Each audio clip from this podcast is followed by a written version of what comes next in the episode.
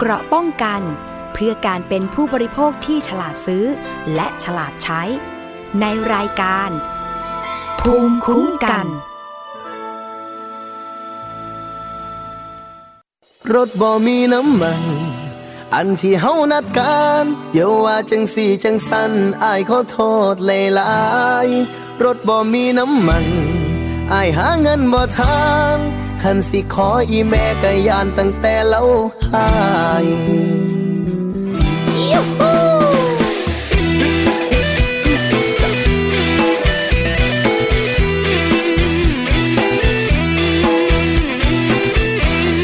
บ่แม่นอายบ่ฮักน้องลาคนงามเข้าใจอายนำแต่มันไปบ่ได้ เงินที่แม่เอาให้ไว้ไปโรงเรียนถ้าซื้อกระดาษวาดเขียนกระแทบสิบอพอใส่อินเทอร์เน็ตก็ยังให้หมู่แช่ไวไฟให้ เข้าใจแน่เด้อน้องลา วันเสาร์นี้ขอเลื่อนไปก่อนจะเฝ้างอนให้เข้าใจตรงกันรถบ่มีน้ำมัน ที่เฮานัดกันเดี๋ยวว่าจังสี่จังสันอายขอโทษหลายๆรถบ่มีน้ำมันอายหาเงินบ่ทานคันสิขออีแม่ก็ยานตั้งแต่เล่าทายรถบ่มีน้ำมันบ่แม่นอายเศร้าหักอายคิดฮอดบักคักแต่มันไปบ่ได้ปัญหาระดับศาสตร์น้ำมันจังแม่นแพงหลาย อยเบาแล้วอยากอายผู้สาวน้อยสาวใหญ่กลับไปบ่ได้ย้อนรถบ่มีน้ำมันวัน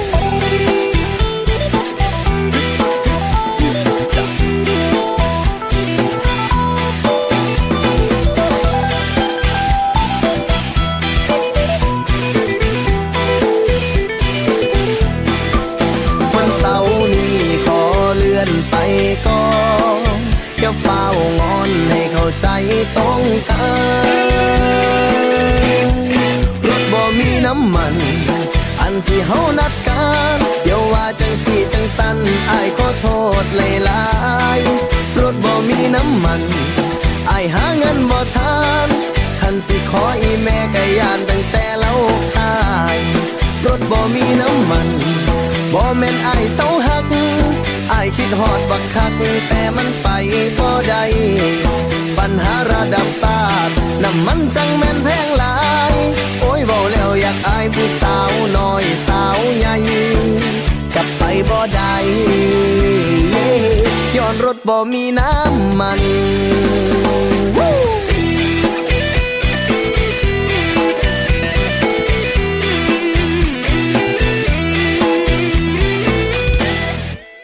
สวัสดีค่ะ คุณผู้ฟังคะขอต้อนรับเข้าสู่รายการภูมิคุ้มกัน รายการเพื่อผู้บริโภค อยู่กับดิฉันชนาทิพไพรพงศ์นะคะ ทางวิทยุไทย PBS วันนี้มาพร้อมกับเพลงรถบอมีน้ำมัน เสียงของคุณจ๊อบเสกสรรนะคะ หลายคนก็บอกว่ามันเป็นปัญหาระดับชาติเหมือนในเพลงจริง ๆ นะคะ เพราะว่าน้ำมันแพง ซึ่งตอนนี้เราก็ยังคงต้องติดตาม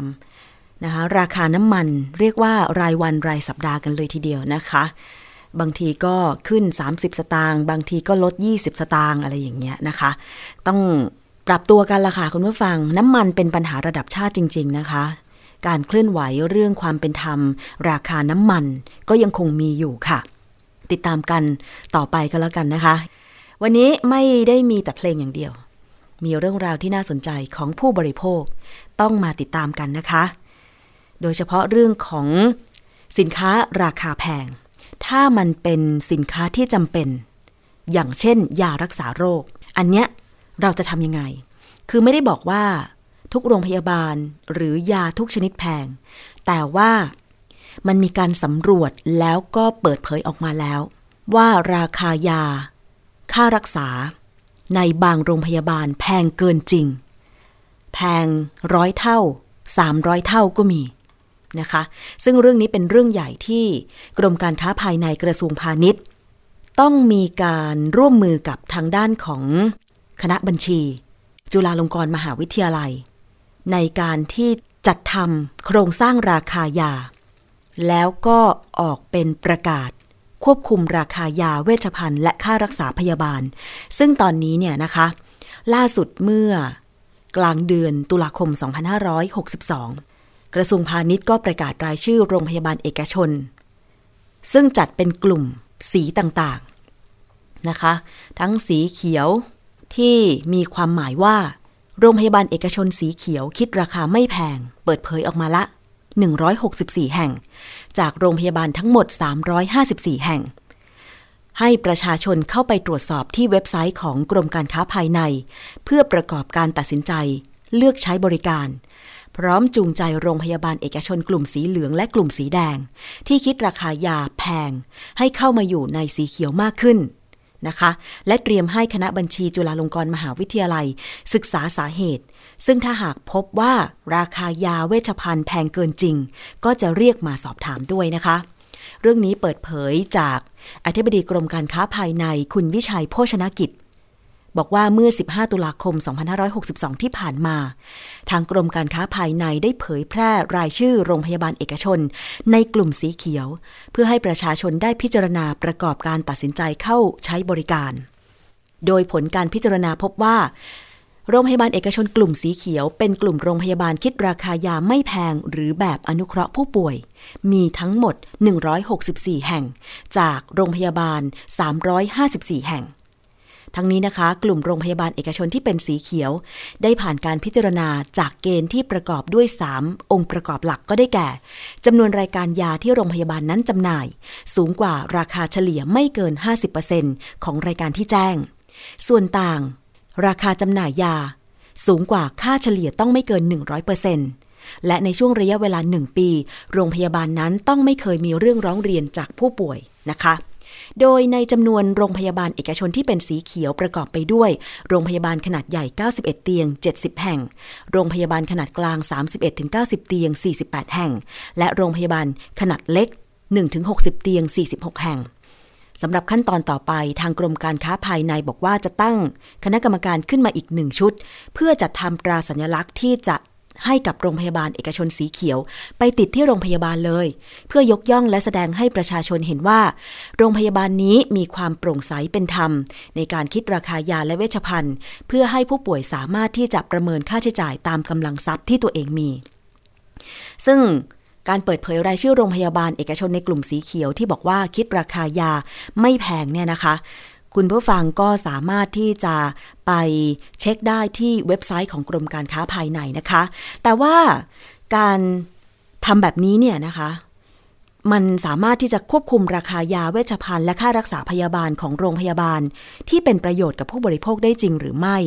เราจะไปสอบถามนะคะ จากคุณสุภัทรานาคับผิวค่ะ ซึ่งได้ติดตามในเรื่องนี้มาโดยตลอดเลยนะคะ คุณสุภัทราอยู่ในสายกับดิฉันแล้วค่ะ สวัสดีค่ะ คุณสุภัทราคะ วัสดีค่ะ ค่ะ เมื่อสักครู่ดิฉันได้รายงานความคืบหน้าจากกรมการค้าภายในที่ออกมาตรการนะคะ ที่จะคุมราคายา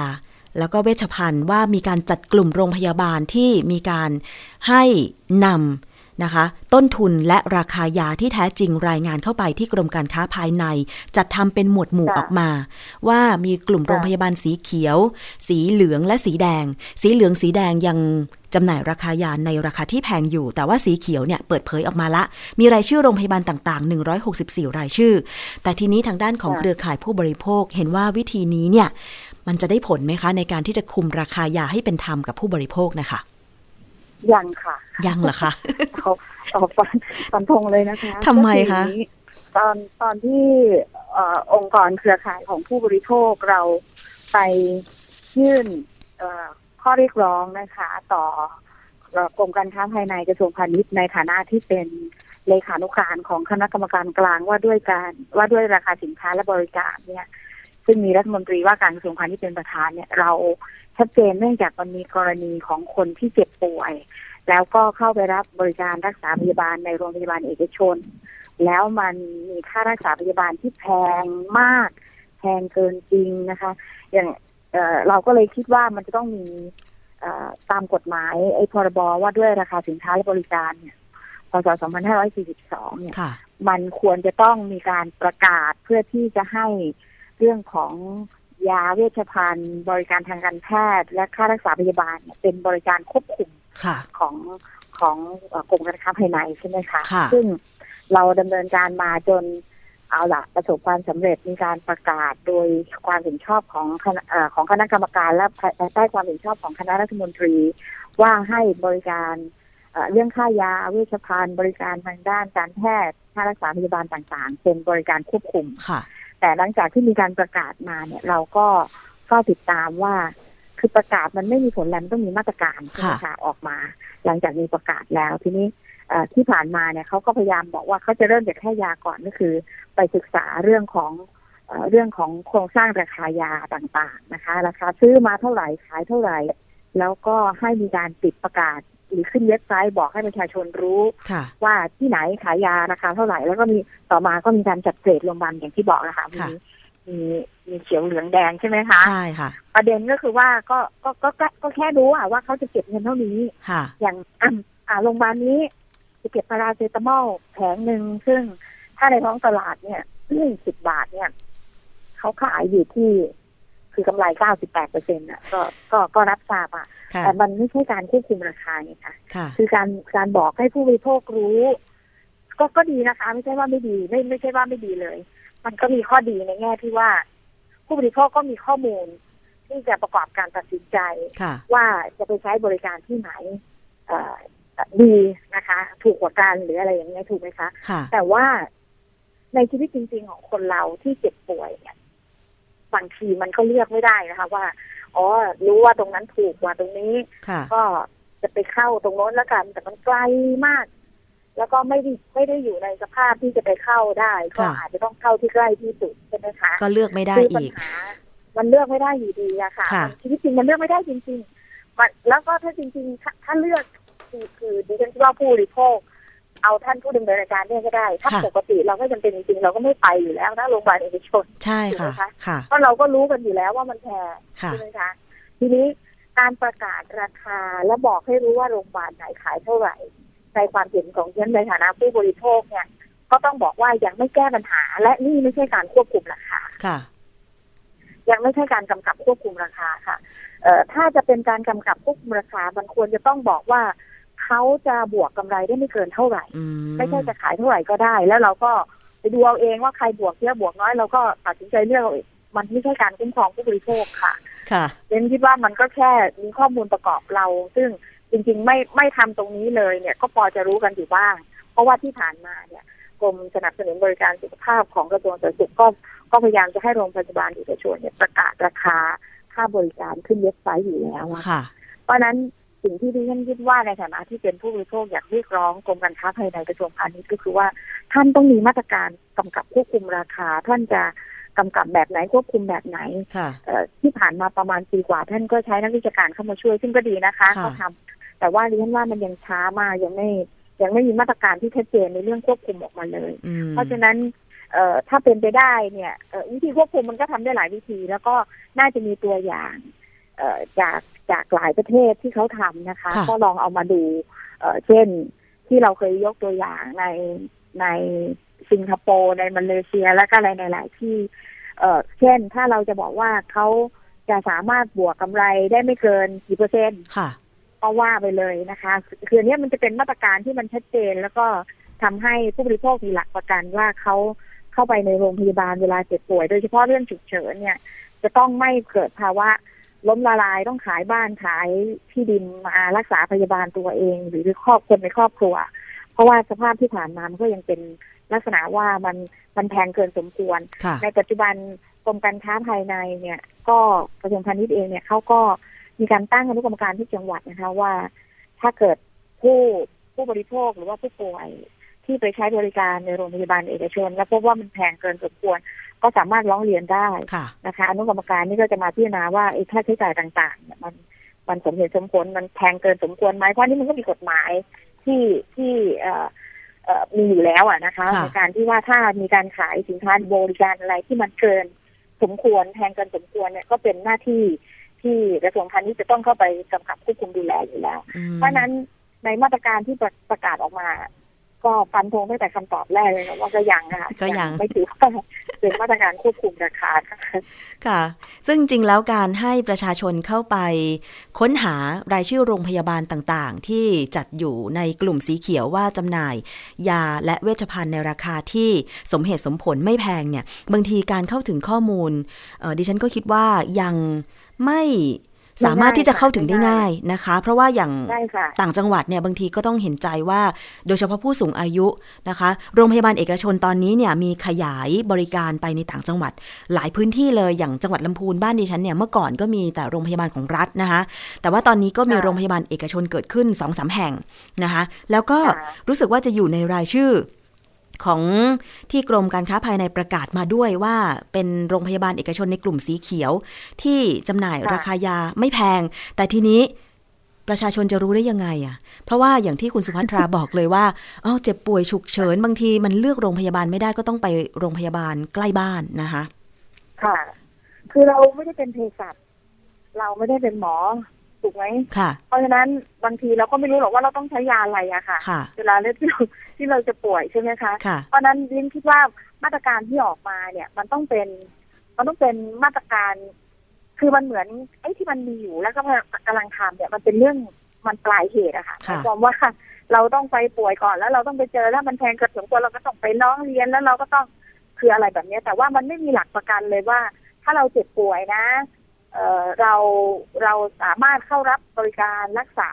ที่ไหนๆก็ได้หรืออย่างอย่างที่ทางภาคประชาชนเครือข่ายของผู้บริโภคเคยเสนออย่างนี้นะคะค่ะโดยเฉพาะเราก็พบว่าถ้าเกิดมันเป็นการเจ็บป่วยที่ไม่ใช่ฉุกเฉินเนี่ยเอ่อคนมันก็ยังพอมีทางเลือกเนาะคล้ายๆกับว่าก็ออกไปโรงพยาบาลรัฐเสียเวลารอหน่อยก็ไม่เป็นไรค่ะซึ่งจริงๆดิฉันก็สนับสนุนให้ไปโรงพยาบาลรัฐนะคะ เพราะค่ะว่าก็จะมีเอ่อ ผู้เชี่ยวชาญมีอะไรอยู่ที่นั่นครบถ้วนอยู่แล้วค่ะเอ่อแต่มันอาจจะเสียเวลานิดนึง แต่ทีนี้ในกรณีเจ็บป่วยฉุกเฉินเนี่ยค่ะ มันมันเลือกไม่ได้อย่างที่บอกเนาะทีนี้จริงอยู่ตอนนี้รัฐบาลเองก็มีมาตรการเรื่องเจ็บป่วยฉุกเฉินวิกฤตทุกสิทธิ์เอ่อสามารถใช้สิทธิ์ได้ทุกที่ถูกไหมคะค่ะที่เขาประกาศกันเรื่องก็คือเรื่องเรื่องหนึ่งหกหกเก้าเรื่องสปชเรื่องสถาบันการแพทย์ฉุกเฉินที่เข้ามาดูแลว่าถ้าเป็น ฉุกเฉินวิกฤตวิกฤตก็คือสีแดงอะนะคะค่ะสามารถเข้ารับบริการที่ไหนก็ได้ แล้วก็จะมีการเอ่อตามจ่ายเงินให้ ซึ่งก็มีราคาที่ที่เหมาะสมเนี่ยค่ะแต่ทีนี้ไอ้พอหลังจากที่ผ่านภาวะวิกฤตสีแดงไปแล้วมาการมาเป็นสีเหลือง หรือสีเขียว แล้วก็ในระหว่างที่ต้องนอนรักษาต่อเนื่องเนี่ยค่ะเอ่อขอให้คิดราคาแบบแบบแบบวิกฤตฉุกเฉินได้ไหมอะค่ะ คือคิดไปจนกว่าเขาจะสามารถกลับไปที่ ต้นสังกัด หรือสาบอย่างกรณีข้าราชการเนี่ยค่ะเขาไม่มีโรงพยาบาลต้นสังกัด มันไม่เหมือนบัตรทองไม่เหมือนประกันสังคมคือ อันเนี้ยเขาจะมีการเลือกโรงพยาบาลที่เป็นโรงพยาบาลเริ่มต้นของสิทธิ์ใช่ไหมคะค่ะเพราะฉะนั้นถ้าผ่านวิกฤตฉุกเฉินสีแดงไปแล้วเนี่ยเขาก็จะถูกส่งตัวกลับไปที่โรงพยาบาลค่ะที่เป็นต้นสังกัดเขาแต่ถ้ากรณีที่เตียงไม่ว่าง หาเตียงไม่ได้โน่นนี่นั่นก็จะยังต้องนอนอยู่ในโรงค่ะ รู้สึกว่าสายจะหลุดไปนะคะ สายหลุดไป คือเรากำลังคุยกับคุณสุภัทรานาคผิวนะคะ เครือข่ายผู้บริโภคที่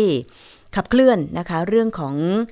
มาตรการควบคุมราคายาเวชภัณฑ์ และบริการทางการแพทย์นะคะ ที่ทางกรมการค้าภายในได้ร่วมมือกับคณะบัญชีจุฬาลงกรณ์มหาวิทยาลัย ศึกษาโครงสร้างราคายาเวชภัณฑ์ต่าง ๆ นะคะ สะท้อนต้นทุนและราคาขาย ซึ่ง ข้อมูลก็ออกมาแล้วว่าบางโรงพยาบาลนั้นมีกำไรที่สูงมากๆ แล้วตอนนี้กำลังดำเนินมาตรการ ที่จะจัดกลุ่มโรงพยาบาล เป็นกลุ่มสีเขียวสีเหลืองสีแดง เพื่อที่จะประกาศออกมาว่าโรงพยาบาลไหน คิดราคายาเวชภัณฑ์เท่าไหร่นะคะ ตอนนี้คุณสุภัทรากลับเข้ามาในสายแล้วคุณสุภัทราคะค่ะขออภัยนะคะจำไม่หลุดไปค่ะ เชิญต่อเลยค่ะก็ทีนี้ค่ะ ก็คือมาตรการที่ประกาศดิฉันว่าประกาศได้เลยนะ ว่า กรณีที่เจ็บป่วยฉุกเฉินนะคะ ซึ่งถ้าเป็นวิกฤตฉุกเฉินเนี่ยเข้าที่ไหนก็ได้ซึ่งซึ่งซึ่งเดียนก็คิดว่าเป็นประเด็นปัญหาใหญ่ตอนนี้ก็คือว่ามันเลือกไม่ได้นะคะจะค่ะต้องเข้าไปเพื่อรักษาชีวิตเนี่ยเอ่อก็หลังจากที่พ้นภาวะวิกฤตฉุกเฉินคือสีแดงแล้วก็ลงมาเป็นสีเหลืองหรือสีเขียว ในระหว่างที่ยังส่งตัวกลับไปยัง ไปไปยังโรงพยาบาลต้นสังกัดไม่ได้ในกรณีบัตรทองหรือประกันสังคมนะคะนะคะค่ะแล้วก็ในกรณีของข้าราชการซึ่งไม่มีโรงพยาบาลต้นสังกัดเนี่ยเขายังจำเป็นต้องหาเตียงจากโรงพยาบาลรัฐหรือโรงพยาบาลที่มันมีค่าใช้จ่ายที่เหมาะสมเนี่ยในในช่วงนั้นนะคะก็อยากจะให้คิดราคาตามรายการที่ให้บริการแบบฉุกเฉินนะคะค่ะฉุกเฉินวิกฤตเหมือนเหมือนที่ที่เอ่อคือเข้าไปครั้งแรกด้วยภาวะวิกฤต ฉุกเฉินเนี่ยก็ขอให้คิดราคาจนกว่าเขาจะย้ายออกจากโรงพยาบาลค่ะไปไปได้ค่ะ แต่แต่ทุกวันนี้มันไม่เป็นแบบนั้นก็คือว่าถ้าพ้นวิกฤตฉุกเฉินสีแดงไปแล้ว พอมาเป็นสีเหลืองหรือสีเขียวเนี่ย ก็จะถูกคิดราคาอีกราคาหนึ่งอืซึ่งมก็คือราคาที่ประกาศอยู่ใน Data ที่หรืออยู่ในเว็บไซต์ตามที่ท่านผู้ดำเนินรายการบอกอะนะคะค่ะซึ่งดิฉันคิดว่าอันเนี้ยมันมันคือโจทย์ที่ก็ร่วมมือกับทางเอ่อกระทรวงสาธารณสุข แล้วก็ทำ ประกาศเรื่องนี้ดิฉันคิดว่ามันน่าจะเป็นไปได้นะคะ ที่จะกำหนดให้มีการคิดราคาเอ่อต่อเนื่องจนกว่าเขาจะสามารถเอ่อออกจากโรงพยาบาลแห่งนั้นได้ในในกรณีฉุกเฉินนะคะอืมอันค่ะนี้เป็นเป็นตัวอย่างของมาตรการนะคะ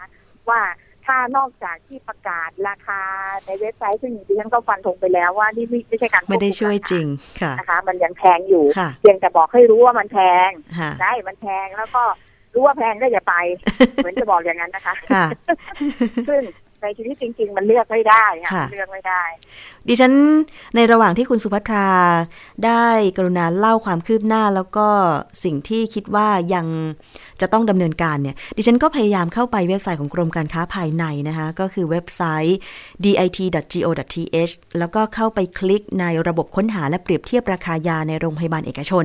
ปรากฏว่ามันให้ระบุหลายอย่าง อย่างเช่น โรงพยาบาลต้นทาง ระบุชื่อยา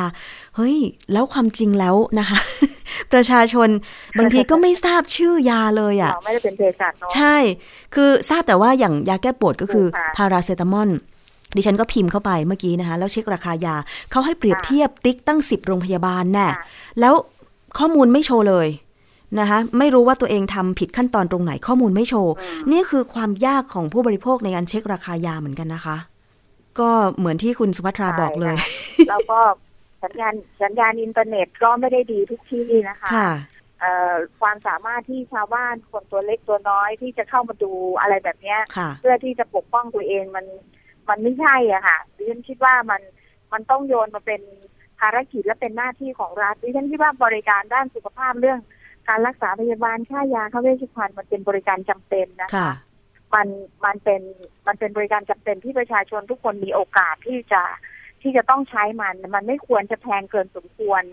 เอ่อบนหลักการที่เราพูดเสมอว่าการรักษาพยาบาลเมื่อเจ็บป่วย ต้องไม่ทำให้คนล้มละลายนะคะค่ะเราเราเก็บเงินมาทั้งชีวิต บางทีเราก็หมดไปกับการรักษาในครั้งเดียวที่เราป่วย ซึ่งมันก็ไม่ได้ช่วยทำให้เศรษฐกิจของบ้านเมืองนี้เป็นไปได้ด้วยดีไงคะเพราะฉะนั้นเรนคิดว่ามันเป็นหน้าที่ของรัฐที่ต้องมีมาตรการในการกำกับควบคุมเรื่องนี้อย่างจริงจังค่ะค่ะเอ่อคือการเกิดขึ้นของโรงพยาบาลเอกชนนี่มันก็ชัดเจนนะคะ ว่ามันเกิดขึ้นบนฐานที่เรายังมีข้อจำกัดในระบบสุขภาพของประเทศพูดง่ายๆคือรัฐยัง ยังไม่สามารถที่จะจัดบริการได้อย่างครอบคลุมทั่วถึงค่ะการที่อนุญาตให้มีการตั้งโรงพยาบาลเอกชนขึ้นมา ก็คือมันก็ต้องเป็นไปเพื่อ คือมันมันต้องเป็นบริการกึ่งคุณธรรมอะค่ะค่ะเพราะว่ามันไม่เหมือนขายขายสินค้าอื่น ๆนะคะ มันไม่เหมือนทำร้านอามันเป็นบริหาการรที่เกี่ยวข้องกับความเป็นความตายความเจ็บปวดใช่ มันเป็นมนุษย์ค่ะค่ะ รู้สึกว่าสัญญาณจะนะคะ โดยเสรีฮัลโหลค่ะ ตอนนี้การสัญปญาล่ณอยกลับให้มาแล้คิวดราคาแบบเสรีหรือว่าการคือมันไม่เหมือนอื่นๆอะ มันเป็นดิฉันเรียกมันว่าเป็นบริการเชิงคุณธรรมค่ะที่ต้องมีความสมดุลระหว่างการหากำไรกับมนุษยธรรมอะค่ะอืมเพราะฉะนั้นรัฐบาลหรือหน่วยงานของรัฐจึงต้องเข้ามากำกับควบคุมไม่ใช่ปล่อยเสรีให้คิดราคาเท่าไหร่ก็ได้ แล้วก็เราก็พบว่าคนที่วันนี้อาจจะพอมีพอกินนะคะ เป็นฐานะปานกลางหรือร่ำรวย สามารถที่จะหมดเงินในกระเป๋าไปกับการรักษาพยาบาล ได้คือบางบางรายเนี่ยสิบล้านยี่สิบล้านคือเป็นล้านนะคะค่ะบางคนต้องไปขายบ้านขายรถ ซึ่งมันก็ยังมีปรากฏการณ์แบบนี้อืมวันแต่ก่อนเนี้นานข่าวดาราค่ะคนหนึ่งที่ที่เขาติดเชื้อแบคทีเรียที่กินเนื้ออะค่ะอ๋อค่ะ แล้วใช่ก็ไปรักษาในโรงพยาบาลเขาบอกเขาหมดไปล้านสี่อะโอ้เอ่อ ซึ่งไม่กี่วันอะไรอย่างเงี้ยนะคะ ซึ่งที่เขาบอกโอ้ยถ้าเป็นเราเราเราก็คงตายไปแล้วแหละอะไรอย่างเงี้ยคือชาวบ้านพอเห็นเห็นตัวเลขเห็นตัวเงินเนี่ยก็ เออ เราคงคือมันมัน อันนั้นเขาอาจจะ VIP นะคะอาจจะ VIP มีกำลัง ก็ไม่ทราบอะค่ะ แต่ว่ามันมันก็จะ VIP ยังไง เนี่ยมัน นะคะ แล้วมันมันสภาพมันเหมือนมันทำให้เรารู้สึกว่าถ้าเราจนเราจะตายก่อน อืม แล้วที่คือคือมันไม่ทางควรเป็นแบบนี้กลุ่มโรงพยาบาลเอกชนบางกลุ่มเขาออกมา ให้ข้อมูลเกี่ยวกับเรื่องของต้นทุนการประกอบการโรงพยาบาลของเขาว่า มันก็มีค่าใช้จ่ายทั้งเรื่องของบุคลากร หรือเงินอุดหนุนหรืออะไรต่างๆ ที่เขาต้องลงทุนเองอะไรแบบเนี้ยทำให้เขาอาจจะต้องอ๋อมีการประกอบธุรกิจใน ในรูปแบบของเขาเองคือจะต้องมีการบวกราคาบวกกำไรเพิ่มเข้าไปอะไรอย่างเงี้ยค่ะ ทางตรงนี้เนี่ย เราเราหาหาเราเรามองว่ายังไงคะทำทำทำธุรกิจก็ต้องมีกำไรค่ะโอเคไหมคะค่ะ อันนี้เข้าใจค่ะเอ่อดิฉันเปรียบเทียบว่าที่ผ่านมากรมการค้าภายในเนี่ย ควบคุมราคาสินค้าและบริการยันยกตัวอย่างเช่นถุงซักฟอกผ้าอนามัยเอ่ออะไรที่มันเป็นสินค้าควบคุมเนี่ยนะคะค่ะเอ่อแน่นอนค่ะก็ ผู้ประกอบการก็ต้องเสนอโครงสร้างต้นทุนมาค่ะถูกไหมคะ ว่าเออทำไมต้องขึ้นราสมมติจะขอขึ้นราคาเลยก็ต้องต้องเสนอมาว่ามันมีต้นทุนไหนที่เพิ่มขึ้นค่ะยันคิดว่าแค่หลักการเดียวกันได้ค่ะ ว่าอืมการที่คุณทำบริการด้านสุขภาพด้านการแพทย์ค่ายาค่าเวชภัณฑ์คุณมีต้นทุนยังไง คุณก็เสนอมาได้ค่ะคุณก็บอกออกมา แต่ดิฉันคิดว่าตอนเนี้ย มันมันมันไม่ได้พูดคือพูดพูดแบบนั้นได้ค่ะ แต่ก็ไม่รู้ว่าตัวเลขคืออะไรค่ะพูดได้ว่ามันสูงแต่ว่า จริงๆ คืออะไรอะไรอย่างเงี้ยนะคะอืมคุณก็ต้องเปิดเผยตัวเลขเหล่านี้ออกมา เพื่อที่จะดูว่ามันเป็นต้นทุนจริงหรือเปล่าค่ะนะคะ คนที่เขารู้เรื่องทางด้านเศรษฐศาสตร์ทางด้านธุรกิจเรื่องของเออบริการทั้งหลายเนี่ย มันมีนักวิชาการมีผู้เชี่ยวชาญที่เขาสามารถวิเคราะห์ได้ค่ะว่า ราคาต้นทุนที่คุณพูดถึงเนี่ย มันสมเหตุสมผลหรือเปล่า มันเป็นเรื่องจริงหรือเปล่า ซึ่งถ้าถ้าถ้ามันเป็นเรื่องจริง แล้วคุณก็สามารถบอกได้ว่ามันแพงนะ เพราะค่ะว่าอย่างนี้หนึ่งสองสามสี่ห้า มันก็มันก็เหมือนอย่างเรื่องค่ายาเนี่ยค่ะค่ะ มันก็เข้าใจได้ว่า โอเคจะให้บวกที่มาคิดเราแพงเพราะว่าราคาต้นทุนแพงบวกได้สิบเปอร์เซ็นต์ค่ะบวกได้สิบห้าเปอร์เซ็นต์สมมติใช่ไหมคะค่ะนี่ก็คือกำไรอืมแต่ไม่ใช่บวกร้อยเปอร์เซ็นต์อือหือไม่ใช่บวกร้อยห้าสิบเปอร์เซ็นต์บางที่เก้าร้อยเปอร์เซ็นต์ค่ะไม่ใช่แบบนี้ค่ะ มันปล่อยให้เป็นแบบนี้ไม่ได้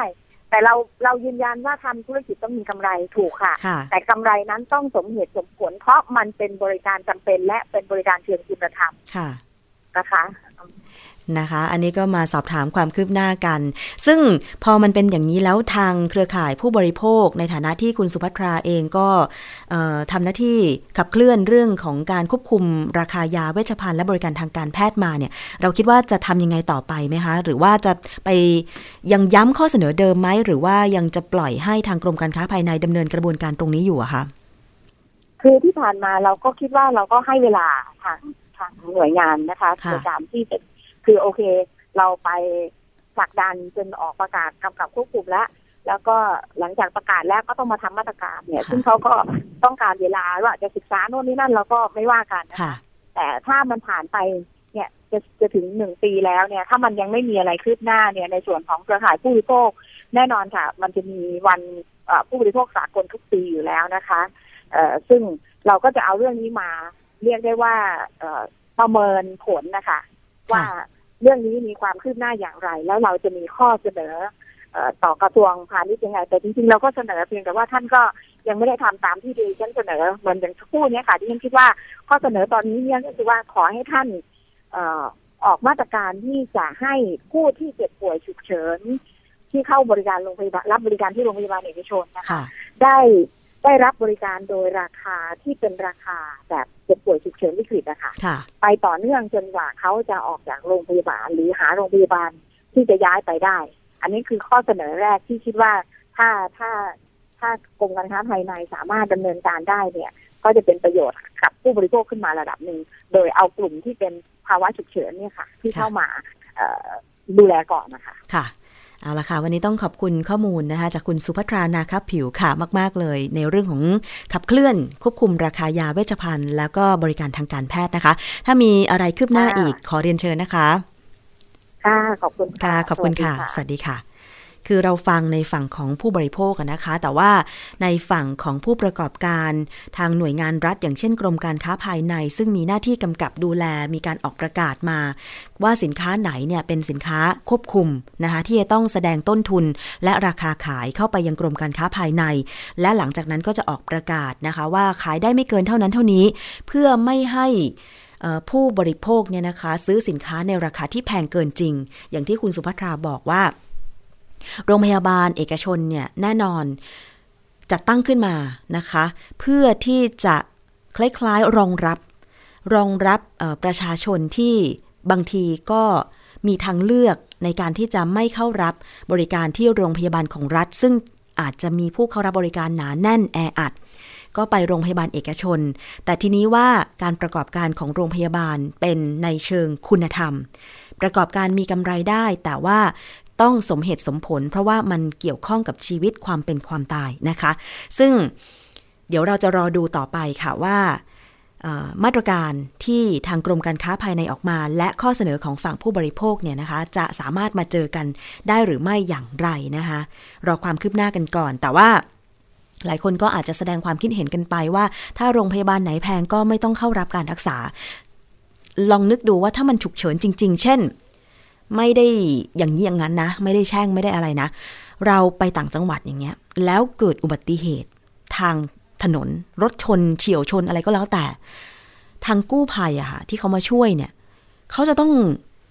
พาเรานำส่งโรงพยาบาลที่ใกล้ที่สุด ซึ่งถ้าเป็นโรงพยาบาลของรัฐมันก็ดีไปใช่ไหม แต่ถ้าที่ใกล้ที่สุดเนี่ยมันเป็นโรงพยาบาลเอกชนน่ะ ซึ่งเราต้องไปใช้บริการน่ะเพื่อช่วยเหลือชีวิตอะค่ะ เราจะทำยังไง แล้วถ้าเกิดว่าในตอนนั้นเรามีสิทธิ์บัตรทองอะบัตรทองที่เมื่อก่อนมาจาก 30 บาทรักษาทุกโรคอะค่ะ แล้วเกิดว่า เอา้า โรงพยาบาลที่ช่วยชีวิตเราเป็นเอกชนที่คิดแบบ ถ้าเป็นโรงพยาบาลต้นสังกัด โรงพยาบาลของรัฐเนี่ยคิด 100 แต่โรงพยาบาลเอกชนบอกว่าไม่ได้ฉันคิดเบื้องต้นเท่านี้ 1,000 แล้วยังไงอะโอเค เขาอาจจะไปเบิกจ่ายกันเอง แต่ว่า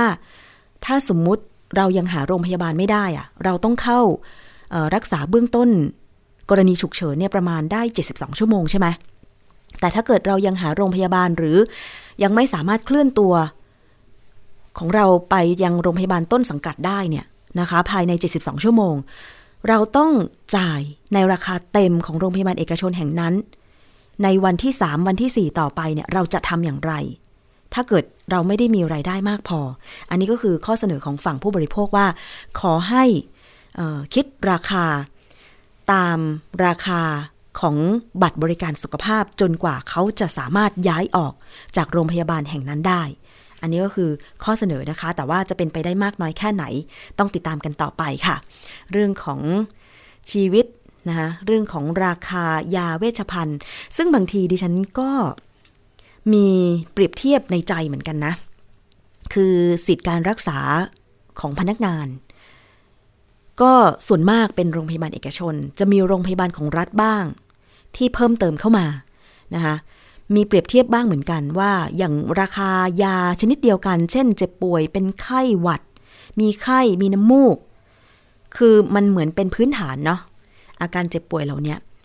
ไปโรงพยาบาลของรัฐ อีกราคาหนึ่งไปโรงพยาบาลเอกชนอีกราคาหนึ่งซึ่งบางทีก็ดูว่า อืม ไปเอกชนด้วยโรคอาการคล้าย ๆ กันเลย ได้ตัวยาคล้าย ๆ กันเลย เอกชนคิดค่ายาไปพันเจ็ดร้อยบาทนะคะบางแห่งนะ แต่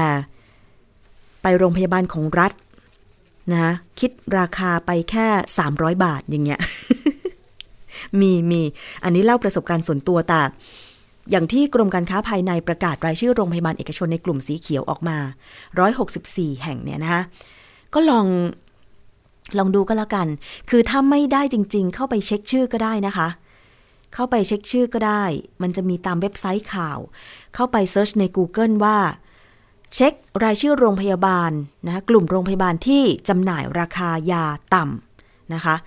164 แห่ง ตอนนี้ประกาศมาละ ดิฉันไม่ขอเอ่ยก็แล้วกัน เดี๋ยวจะหาว่าเป็นการโฆษณานะคะเพราะว่าส่วนมากก็เป็นโรงพยาบาลเอกชน คือโรงพยาบาลของรัฐเนี่ยแน่นอนมันคุมราคาโดยอัตโนมัติเขาไม่จำหน่ายในราคาที่แพงอยู่แล้วนะคะ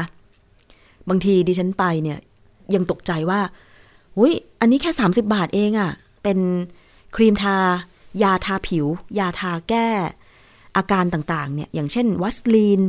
หรือว่าอาการผื่นคันอะไรต่างๆเนี่ยสาบาท 50 บาทเอง อันนี้คือราคาจำหน่ายของโรงพยาบาลรัฐนะ แต่ถ้าเป็นเอกชนอืมสามร้อยห้าสิบอะไรอย่างเงี้ยมีมีเคยเปรียบเทียบเหมือนกันนะคะอะจบจากเรื่องของการคุมราคายาเวชภัณฑ์นะคะแล้วก็บริการทางการแพทย์ เรามาต่อกันที่อีกข่าวหนึ่ง เป็นเรื่องของสุขภาพ เชื่อว่าหลายคนเนี่ยคงได้เห็นภาพ ได้เห็นคลิปกันแล้วนะ แต่ว่าอยากจะนำมาเล่าให้ฟังอีกครั้งหนึ่งเผื่อใครยังไม่ทราบข่าวนี้ มีการเผยแพร่ภาพนะคะทาง Facebook นะคะของนายแพทย์อารักษ์วงวรชาติ ผู้อำนวยการโรงพยาบาลสิชน จังหวัดนครศรีธรรมราชค่ะ โพสต์ข้อความพร้อมภาพ ระบุว่า เนิ่วในถุงน้ำดีและท่อน้ำดี ไข่มุกชานมนะคะแล้วก็เป็นภาพหลายภาพเลย เป็นถุงน้ำดีแล้วก็ ที่เป็นทั้งถุงแล้วก็แบบที่ผ่าออกมา จะเห็นเม็ดก้อนสีดำๆคล้าย ไข่มุกในชานมอะค่ะมันอัดแน่นเต็มถุงน้ำดีเลย แล้วคุณหมอก็อธิบายบอกว่า ตะลึงหลังผ่าเอาถุงน้ำดีออกเจอก้อนนิ่วเหมือนไข่มุกสีดำที่เป็นอาหารยอดฮิต ใส่ชานม กาแฟนมประเภทต่างๆ นับได้กว่า 800 ก้อนจนเบื่อที่จะนับต่อ เพราะมีก้อนเล็กก้อนน้อยอีกจำนวนมาก เป็นผู้ป่วยที่มาโรงพยาบาลสิชนด้วยอาการเป็นไข้ ปวดท้องชายโครงขวา ตาเหลืองเบื่ออาหารอ่อนเพลีย ปวดหัวแน่นท้องท้องอืด ซึ่งคนไข้บอกว่ารู้สึกอึดอัดท้องมานานนะรู้สึกอืดท้องมานาน แต่คิดว่าเป็นโรคกระเพาะอาหารอักเสบ โดยไปหาหมอก็บอกแบบนี้นะคะ ซึ่งหมอก็ให้คนไข้เนี่ยตรวจแล้วก็บอกว่า ขอยาให้ขอยาให้ไปกินก่อนนะคะห่วงบ้าน แต่ว่าที่ไปโรงพยาบาลครั้งนี้เนี่ยมีอาการหนัก หมอก็เลยจับนอนโรงพยาบาลตรวจชุดใหญ่ แค่อันตราซาวในท้องก็เห็นแล้ว เห็นแบบนี้คงสงสัยกันว่าทนอยู่ได้อย่างไรนะคะแล้วคุณหมอยังอธิบายต่อบอกว่า ถุงน้ำดีอักเสบมีหนองใกล้จะแตกเต็มทีแล้ว ถ้าแตกหนองเต็มท้อง ก็เป็นเรื่องโอกาสเสียชีวิตมีสูงมาก เพราะคนไข้ก็อายุมากแล้ว แต่รายนี้รอดครับ ค่าใช้จ่ายหลักแสน แต่ไม่ต้องจ่ายใช้สิทธิ์หลักประกันสุขภาพทั่วหน้า การตรวจง่ายนิดเดียว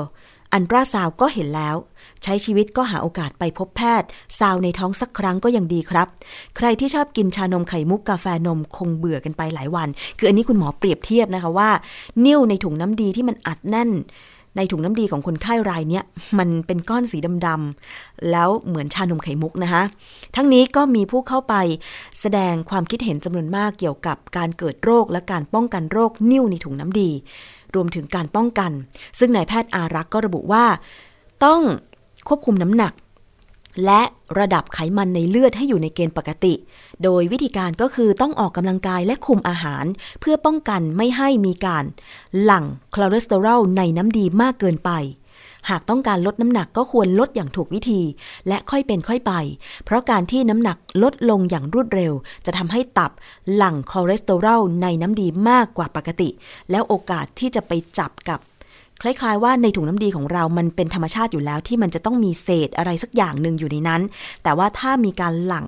คอเลสเตอรอลเข้าไปจับกับเศษที่อยู่ในถุงน้ำดีเนี่ย มันก็จะจับตัวกันเป็นก้อนใหญ่ขึ้นเป็นนิ่วนั่นเองนะคะคุณผู้ฟัง เพราะฉะนั้นอย่าลืมดูแลรักษาสุขภาพ แล้วครั้งหนึ่งในชีวิตก็ต้องหาโอกาสนะคะไปตรวจสุขภาพ อย่างบางคนไปตรวจสุขภาพประจำปีเป็นทุกปีเลยนะคะ อันนี้ดีมาก แต่ว่าถ้าไม่เคยไปตรวจสุขภาพประจำปีเลย สักครั้งหนึ่งในชีวิตนะคะ ก็ลองไปติดต่อโรงพยาบาลที่คุณมีสิทธิ์การใช้บัตรอยู่ ไม่ว่าจะเป็นบัตรทอง บัตรประกันสังคมหรืออะไรก็แล้วแต่ ในการที่จะไปตรวจใหญ่ เขาเรียกว่าตรวจใหญ่ ไปตรวจระดับน้ำตาลในเลือดไปเอ็กซเรย์การหายใจโน่นนี่นั่น เพื่อดูว่าเรามีสิ่งผิดปกติอะไรหรือเปล่านะคะ บางคนบอกว่าไม่กล้าไปตรวจ เพราะกลัวจะเจอโรคโน้นโรคนี้ อันนี้ดิฉันว่าอาจจะเป็นการคิดที่ผิดก็ได้ คือการที่เราไม่รู้เนี่ยไม่ได้หมายความว่าเราไม่ป่วยนะคะเรารู้อาการแต่เนิ่นๆ จะทำให้เรารีบที่จะดูแลตัวเอง แล้วก็รักษาตัวเองนะคะ คุณผู้ฟัง ด้วยความปรารถนาดีจากรายการภูมิคุ้มกันรายการเพื่อผู้บริโภคค่ะ ติดตามรับฟังกันได้ผ่านเว็บไซต์ แล้วก็ผ่านสถานีวิทยุที่เชื่อมโยงสัญญาณก็ต้องขอบคุณทุกสถานีเลยนะคะ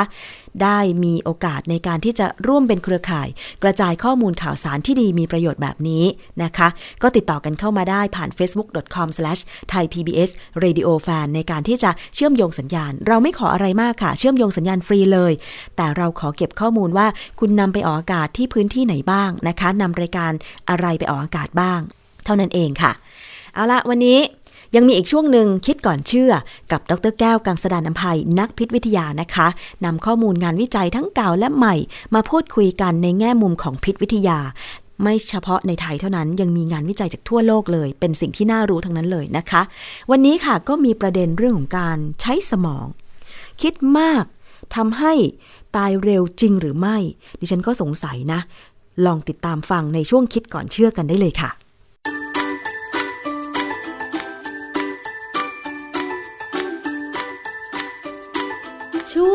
คิดก่อนเชื่อ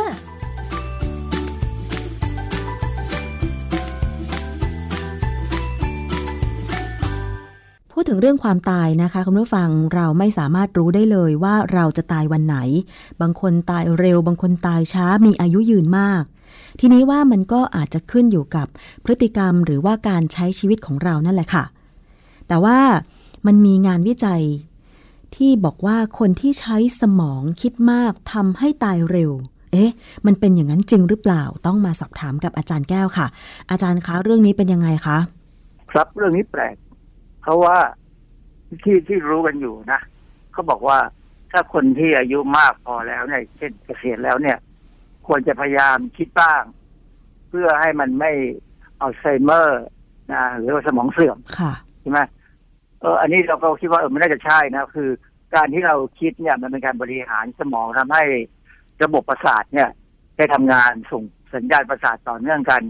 คือคนที่คิดน้อยหรือไม่พยายามคิดอะไรเนี่ย ดูคล้ายๆคนที่พยายามทำสมาธินะค่ะแต่สมาธิแบบทางพุทธเนี่ยเขาจะไม่คิดอะไรใช่ไหมอ๋อแล้วก็พยายามคิดแต่เรื่องนิดเดียวคือเอาจิตมุ่งค่ะถ้าอย่างนั้นจะตายเร็วไหมก็ยังไม่ค่อยมี ไม่ค่อยมีหลักฐานอะไรออกมา ค่ะ แต่พอมาพูดว่าถ้าคิดมากแล้วตายเร็วเนี่ย เออมันก็ดูแปลกเพราะว่าจริง ๆ อันนี้มันมาจากการวิจัยเลยค่ะ คือโดยปกติเนี่ย คนเราตายช้าตายเร็วเนี่ยนะขึ้นอยู่กับพันธุกรรมพันธุกรรมว่าอย่างบางครอบครัวเนี่ย อยู่ถึงร้อยเป็นแถวๆเลย คืออย่างเอาไงเอาตัวผมเองดีกว่า คือคุณทวดผมเนี่ย ตายเมื่อร้อยกว่าจำวันที่เกิดไม่ได้เลยจำวันที่ตายไม่ได้ด้วยว่า มันอายุเท่าไหร่แล้วตอนที่ตายเนี่ยนะค่ะ แต่แต่รู้ว่าทวดผมเนี่ยเกิดสมัยรัชกาลที่ห้าแล้วทวดผมนี่ก็วิ่งอยู่ในวังวังหลวงเลย คือบังเอิญทวดเนี่ยเป็นเป็นหม่อมหลวงคือมีเชื้อสายบ้าง ก็วิ่งอยู่ในวังหลวงแล้วทวดก็เล่าให้ผมฟังบ่อยนะว่าอย่างนั้นอย่างนี้ว่าในวังเขาเป็นยังไง คล้าย ๆ กับในเรื่องสี่แผ่นดินน่ะ แต่ว่ามันก็ต้องเป็นร้อยปีนะทวดผมก็อยู่ตั้งแต่สี่ห้าราชการค่ะเพราะฉะนั้นพันธุกรรมเนี่ยนะมันแก้ไขไม่ได้ค่ะเพราะฉะนั้นเราจะไปใช้กรรมวิธีใหม่ที่เขาว่า มีการทำยีนดิกเนี่ยนะซึ่งอันนี้คงอีกนาน ปัจจัยที่เป็นพฤติกรรมของชีวิตและการความเป็นอยู่ของชีวิต แล้วก็ตัวสิ่งแวดล้อมเนี่ย มันปรับเปลี่ยนได้ค่ะนะเช่นคนที่กินเหล้าเมายานอนดึกตื่นสายอะไรแบบเนี้ยนะก็สามารถปรับมาแล้วให้มันดีขึ้น หรือว่าถ้าสิ่งแวดล้อมไม่ดี ก็หาทางย้ายไปอยู่ในสิ่งแวดล้อมที่ดี อันนั้นก็อาจจะช่วยให้ชีวิตเนี่ยยืนยาวออกไปได้ค่ะนะ หรืออาจจะใช้เทคนิคเราเคยพูดไปแล้วครั้งหนึ่งว่ามีนักการเมืองคนหนึ่งเขาเริ่มคิดถึงเรื่องนี้ว่า ถ้าทำให้ทีโลเมียร์ที่โครโมโซมของมนุษย์เนี่ย ยาวออกไปหรือยาวเท่าเดิมเนี่ยคือยาวเท่าเดิมได้เนี่ย ก็จะอายุยาว อันนี้ก็หลักการจริง แต่ทฤษฎี แต่ว่าปฏิบัติจริงอะก็ลำบากนะมันไม่ง่ายอย่างนั้นตอนนี้วารสาร Nature เนี่ย Nature นี่เป็นวารสารใหญ่อันหนึ่งของอังกฤษนะฮะ มีงานวิจัยที่เขาตีพิมพ์เขาบอกว่าถ้าระบบประสาทสมองทำงานมากๆเนี่ยคนนั้นจะตายเร็วทำไมคะอาจารย์โดเขาทำมาจากเขาได้ผลมาจากการทดลองค่ะคือเวลาเราทดลองเกี่ยวกับหลายๆอย่างเกี่ยวกับการที่จะอยู่นานหรืออยู่ไม่นานเนี่ย นักวิจัยนักวิทยาศาสตร์เนี่ยเขามีการใช้สัตว์ทดลองชนิดหนึ่ง เป็นหนอน เป็นหนอนที่ซีเอลิแกนนะมันมันเป็นหนอนที่ดูๆก็ไม่น่าจะเชื่อถือได้ได้เลยเนี่ย แต่ว่าเวลาเรา ศึกษาแล้วได้ทฤษฎีอะไรใหม่ ๆ เช่น การที่เซลล์ฆ่าตัวตายได้เอง หรือเกี่ยวกับทฤษฎีเกี่ยวกับการที่จะอยู่ยืนยาวเนี่ย มันจะมาจากงานวิจัยที่ใช้หนอนทั้งนั้นเลยค่ะ เพราะว่าหนอนตัวเนี้ยชนิดเนี้ยนะมันมีอะไรหลาย ๆ อย่างที่คล้ายกับในคน แต่ว่าง่ายกว่า แล้วหนอนพวกเนี้ยอายุมันไม่ได้ยาวมาก เขาสามารถเปรียบเทียบได้ว่า ถ้าเราใส่ทรีทเมนต์เข้าไปหรือใส่การที่จะปรับปรุงอะไรเข้าไปเนี่ย มันจะอายุยาวกว่า ระบบเซลล์ประสาทของหนอนหนอนพวกเนี้ยจะดูคล้ายคนนะคือเคยสาเหตุที่เข้ามาศึกษาเรื่องนี้ก็ก็เพราะว่าเขาไปพบว่าเนื้อเยื่อสมองของคนที่ตาย เมื่ออายุ 90 ปีเนี่ย มีลักษณะดีกว่า เนื้อเยื่อและเซลล์สมองของคนที่ตายเมื่ออายุ 70ถึง80 ปี ค่ะคือลักษณะเซลล์สมองดีกว่าของคนที่แก่มากๆนะเขาก็เลยมาศึกษาหาโมเดลคือใช้หนอนเนี่ย ก็ ทำยังไงอะที่จะให้หนอนมันคิดน้อย หรือว่าใช้สมองน้อยๆในวารสารเนเจอร์ที่เขาพิมพ์เดือนตุลาปี 2019 เนี่ยเขาทำการวิจัยในหนอนนะแล้ว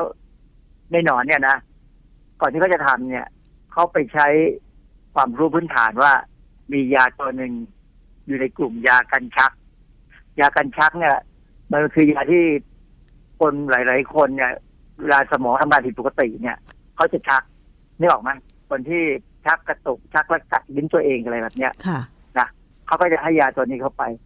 คือยาตัวนี้เนี่ย มีเคยมีการศึกษามาแล้วว่า ในสัตว์ทดลองใหญ่ๆเนี่ยอย่างเช่นหนูหรือลิงเนี่ยมันทำให้สมองเนี่ยทำงานน้อยลงอืมพอทำงานน้อยลงเนี่ย มันก็ไม่สับสน มันก็ไม่เกิดอาการชัก ยาพวกนี้ถึงได้ใช้ในคนได้ เพราะมันผ่านการศึกษามาแล้ว ค่ะนะฮะอันนี้ เขาก็ไปลองเอายาเนี่ย มาให้ไอ้เจ้าหนอนซีเอริแกนเนี่ย มันกินดู ก็ปรากฏว่าสามารถจะดูคลื่นสมองหรือคลื่นระบบประสาทของหนอนเนี่ยนะแล้วก็พาหนอนเนยมาดูเนี่ย ก็พบว่าเซลล์สมองเนี่ยทำงานน้อยลงอืมนะแล้วมันก็อายุยาวกว่าไอ้หนอนกลุ่มที่ไม่ได้ยาตัวนี้ ก็เป็นการประเมินพิสูจน์ในระดับหนึ่งว่า ยาเนี่ย มันทำให้สมองทำงานช้าลง แล้วก็สัตว์มีอายุยาวขึ้นค่ะแต่ว่าไม่ได้ผลออกมาสรุปนะว่า มนุษย์ทุกคนที่อยากจะมีอายุยืนเนี่ยควรกินยากันชัก ไม่ใช่นะค่ะ เพราะว่ายาทุกตัวเนี่ยเป็นสารพิษทั้งนั้นแหละ มีอันตรายกินไปได้ในระดับหนึ่งก็ต้องหยุดหรือว่าต้องมีระดับการกินแล้วไม่ควรจะกินแบบพร่ำเพรื่อนะฮะโดยวารสารเนเจอร์เนี่ยเขาพูดเป็นเชิงว่าจริงๆเนี่ยมนุษย์ควรจะหาทางที่จะทำให้ จิตใจหรือหรือร่างกายเราเนี่ยมีการพักผ่อนมีสมาธิค่ะ สมาธิแบบว่างเปล่าแบบทำให้ได้พักอะอืมคือการให้พักสมองเนี่ย มันจะช่วยทำให้เราอยู่ได้ยาวขึ้นซึ่งความจริงเนี่ยนะเราจะเห็นว่ามีพระหลายรูปนะที่ท่านอายุยืนยืนค่ะ และเป็นพระสายสมาธิทั้งทั้งนั้นเลยอะ พระที่อยู่ป่าพระที่อยู่ต่างจังหวัดที่ ห่างคนหน่อย หรือว่าถึงมีคนเข้าไปก็เข้าไปก็ทำสมาธิกัน คือฝรั่งเชื่อเรื่องนี้มากเดี๋ยวนี้ที่อังกฤษเนี่ย หรือออสเตรเลียเนี่ยนะจะมีเขาเริ่มเอาเนี่ยไปสอนเด็กเล็ก ๆ เลย ค่ะเหมือนบ้านเราอะอืมบ้านเราก็มีใช่ไหมฮะค่ะตอนสมัยที่ชลาทิพย์เรียนนี่เคยมีวิชาไหนไหมที่สอนเรื่องทำสมาธิ มีค่ะ ชมรมพุทธมีใช่ไหมศาสนา แล้วก็อืมเกี่ยวกับเอ่อชมรมสวดมนต์สรพัญญะอะไรอย่างเงี้ยค่ะอาจารย์อ่าฮะเนี่ยแล้วตอนนี้ทำสมาธิบ้างหรือเปล่าตอนนี้ไม่ได้ทำค่ะ ถ้าจะทำก็คือในช่วงที่เล่นโยคะเอ่ออะไรนั้นอันนั้นเป็นสมาธิโยคะที่เป็นสมาธินะค่ะเพราะฉะนั้นเนี่ย คือความจริงเราก็สอนแล้วฝรั่งเชื่อแล้ว ว่าการทำสมาธิจะทำให้สมองเนี่ยได้พักผ่อนค่ะพอพักผ่อนเนี่ย คือเซลล์สมองเนี่ยมันทำงานไปพร้อมๆกับระบบเผาผลาญร่างกายเผาผลาญสารอาหารในร่างกายเรา อันนี้เป็นคำกล่าวเหตุผลที่เขากล่าวอย่างนี้ เพราะว่า ทุกครั้งที่เราคิดเนี่ย มันใช้พลังงานไม่ใช่พลังงานเลยค่ะ คือเวลาคลื่นเวลามันจะมีคลื่นเกิดขึ้นมาระหว่างที่ระบบประสาททำงานเนี่ยนะค่ะมันจะต้องมีการในทางชีวเคมีเนี่ยเขาบอกว่ามันต้องมีการทำการปั๊มโซเดียมโพแทสเซียมออกจากเซลล์อืมเพื่อให้เกิดความต่างศักย์ทางไฟฟ้า คือพอมันมีการเคลื่อนของโซเดียมโพแทสเซียมเข้าออกเซลล์เนี่ย มันจะต้องมีการเอาเคลื่อนเอากลับไปที่เก่าค่ะซึ่งการเคลื่อนเอากลับไปที่เก่าเนี่ย ต้องใช้พลังงานอ๋อจากที่เราสะสมเอาไว้ค่ะดังนั้นเนี่ยทุกครั้งที่ใช้พลังงานไปปั๊บเนี่ยร่างกายก็ต้องเอาสารอาหารมาทดแทนเพื่อเผาต่ออมให้มันได้เป็นพลังงานสำรอง คนคิดมากส่วนมาก จะผอมเหรอเขาคะคิดว่าอย่างนี้นะแต่ว่าคิดมากในที่นี้คือ มันทุกเรื่องหรือเปล่า คืออย่างเช่น บางคนทำงานแบบ มีงานเยอะมากต้องคิดเรื่องงานตลอด แต่ไม่ได้คิดฟุ้งซ่านอะไรอย่างเงี้ยค่ะ อาจารย์ คิดมากทำงานนะฮะ คือคิดอะไรก็ตามเนี่ยมันต้องใช้พลังงาน แต่ว่าอ๋อบางคนนี่เขาเขาไม่ได้คิดมากแล้วเขาจะอย่างนั้นอย่างเดียวเขายังคิดถึงจะกินอย่างนู้นอย่างนี้ด้วย มันก็เลยยิ่งคิดยิ่งเครียดยิ่งเครียดยิ่งกินก็ไปอีกอย่างหนึ่งค่ะเพราะฉะนั้นถ้าคิดมากและทำงานคิดบ่อยๆหรือค่ะใช้ความคิดเยอะๆเนี่ย คนพวกนี้จะไม่ค่อยอ้วนหรอกเพราะว่าเขาจะไม่ไม่มุ่งมั่นที่เกี่ยวกับเรื่องการกินค่ะแต่เขาจะมุ่งมั่นเกี่ยวกับการจะให้งานสำเร็จออกมาอ๋อ เพราะฉะนั้นใครก็ตามที่ทำงานแล้วคิดอยู่ตลอดเวลา แต่ว่ามุ่งมั่นในการกินในการอะไรต่ออะไรเนี่ยไอ้จะออกมาอีกรูปหนึ่งในการที่จะอ้วนค่ะนะเพราะฉะนั้นเนี่ยโดยสรุปของงานวิจัยที่เขาที่ผมว่ามาคุยให้ฟังเนี่ยคือว่า อยากจะให้มีการพักผ่อนสมองพักมันบ้าง แต่ว่าการที่คิดบ้างเนี่ย ไม่ใช่เป็นเรื่องที่ไม่ดีนะค่ะเพราะว่าอย่างที่เรามีความรู้เก่าอยู่แล้วว่า ถ้าคนที่ไม่คิดอะไรเลยเนี่ย อาจจะอัลไซเมอร์เอาง่ายก็แสดงว่าต้องคิดแบบพอดีพอดี ไม่ใช้สมองมากเกินไป แล้วก็ไม่ใช่ว่าไม่คิดอะไรเลยใช่ไหมอาจารย์ๆต้องคิดค่ะแต่ว่าถ้าจะตายเร็วก็ขอให้คิดเรื่องดีๆอย่างดิฉันเนี่ยเรื่องไม่ดีรู้สึกเลยเหมือนที่งานวิจัยเขาบอกเลยว่าเวลาเราใช้ความคิดมาก ๆ สมองมันรู้สึกล้า ใช่ไหมคะ เพราะว่าพลังงานมันหมด ใช่พลังงานมันหมดบางที ได้ทำงานห้องแอร์ตลอดเวลา แต่ทำไมพอกลับบ้านไปแล้วแบบว่า มันจะโงหัวไม่ขึ้นนะคะอาจารย์เหมือนสมองมันตื้อๆตึงๆ ก็แสดงว่าใช้ความคิดในการทำงานมากเกินไปใช่ไหมอาจารย์คือทำรายการนี้เสร็จต่ออีกรายการหนึ่งต่ออีกรายการหนึ่ง ซึ่งมันค่อนข้างจะใช้ความคิดเยอะมากค่ะอาจารย์ ใช่อย่างที่บอกเลยไงว่าทุกครั้งที่ มีการส่งพลังงานส่งส่งสัญญาณประสาทสมองเนี่ยค่ะมันมีการได้พลังงานทั้งนั้นเลยใช้สารอาหารนะค่ะเพราะฉะนั้น ถ้าเป็นไปได้ก็เล่นโยคะทุกวันแล้วกัน นิดหน่อยก็ยังดี เพราะว่าผมผมออกกำลังกายทุกวันเนี่ย ช่วงที่ออกกำลังกายเนี่ยเราจะไม่ค่อยคิดอะไรอ๋อเพราะว่าอย่างขี่จักรยานถ้าไปคิดมากนะเดี๋ยวรถชนโน่นชนนี่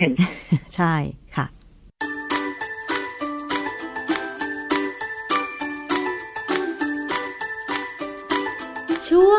คิดก่อนเชื่อ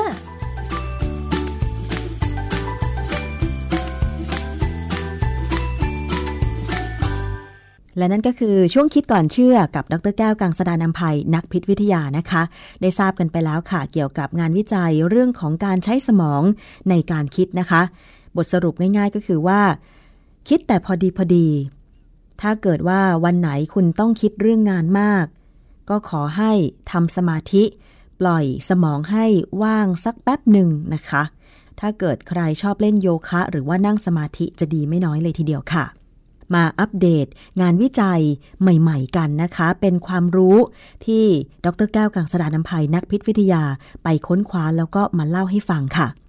ในช่วงเวลาของรายการภูมิคุ้มกันรายการเพื่อผู้บริโภคติดตามกันได้ วันนี้หมดเวลาลงแล้วนะคะ ดิฉันชนะทิพไพรพงศ์ต้องลาไปก่อน สวัสดีค่ะ ติดตามรับฟังรายการย้อนหลังได้ที่เว็บไซต์และแอปพลิเคชันไทย PBS Radio ไทย PBS ดิจิทัล Radio วิทยุข่าวสารสาระ เพื่อสาธารณะและสังคม